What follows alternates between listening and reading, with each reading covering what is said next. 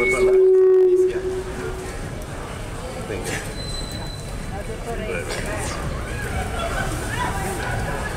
Allora, prima di dirvi qualche cosa su di me, sulla mia storia, che è proprio 5 minuti, eh, vi dico, io sono una cattolica,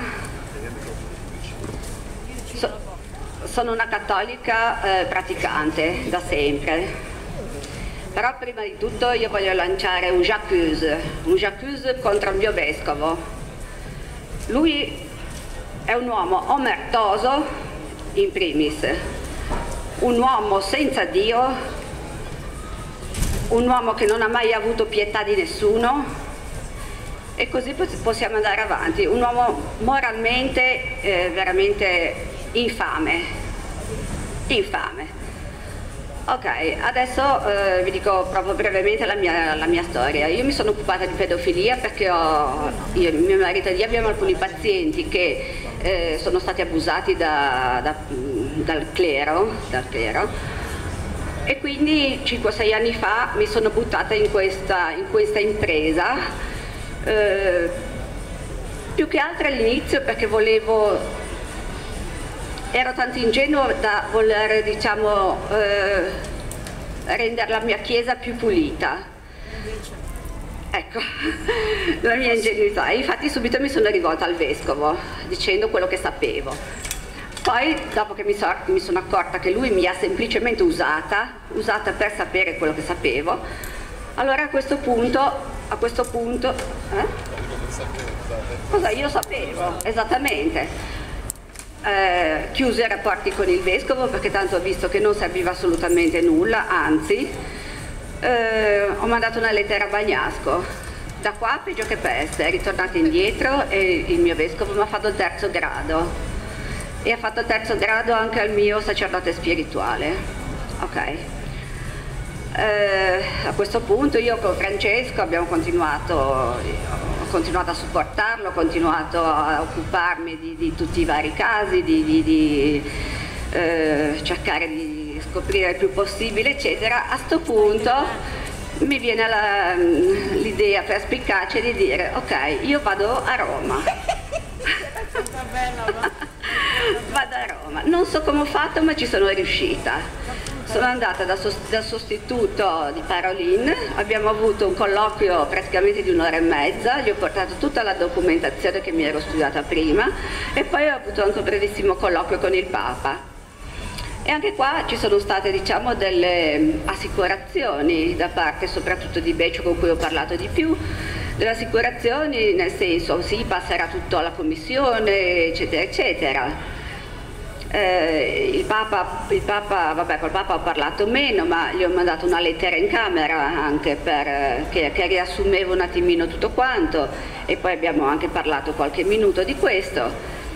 In pratica cosa è successo a Savona? Non è successo assolutamente niente direi, assolutamente. Secondo me eh, il Papa forse potrebbe fare qualche cosa se non ci fosse più, eh, scusate tanto, ma quella schifezza del cardinale Bagnasco, il, quale, il quale con l'uscita che ha fatto, che avevi detto tu, eh, si è rivelato ver veramente un grandissimo mascalzone, perché non si, non si può dire... Non, eh, cioè non si può dire per la privacy non accusate ma per, per cosa ci prende quest'uomo?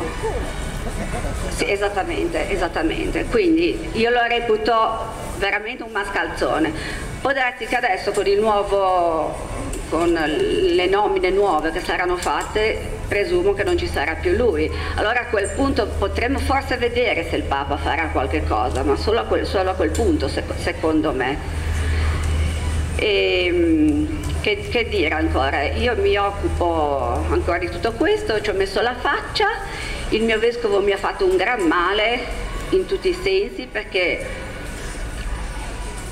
mi sono trovata la macchina eh, con dell'alcol sotto della benzina, va bene, ok, potrebbe non essere dalla chiesa, non, che non derivi dalla chiesa, non diciamo niente perché, no, perché non, non lo posso dire quello che posso dire è che mi ha allontanato il mio padre spirituale, con cui facevo un cammino di fede molto molto profondo questo mi ha fatto andare veramente in crisi. Lui sapeva dove, dove era il mio punto debole e veramente mi ha toccato in quel punto e mi ha fatto un grandissimo male. Quindi a questo punto devo dire la questione non è più soltanto per me eh, generica, nel senso che eh, per la difesa dei, degli abusati eccetera, anche questo, ma per me è diventata anche una lotta personale contro questo mascalzone.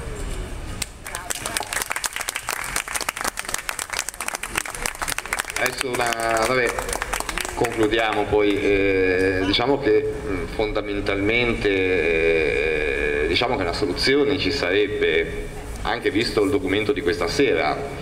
I vescovi oggi per volontà della CEI e non opposizione del Vaticano non hanno l'obbligo di denuncia. Beh, sarebbe molto semplice se il Papa volesse davvero risolvere la situazione imporre ai propri vescovi l'obbligo di denuncia, questa sarebbe eh, la soluzione più semplice, ecco, probabilmente la Chiesa però in questo lato non è che voglio essere polemico o, o, o non aver fiducia, purtroppo in questo lato credo che la Chiesa non voglia intervenire, tutto qui.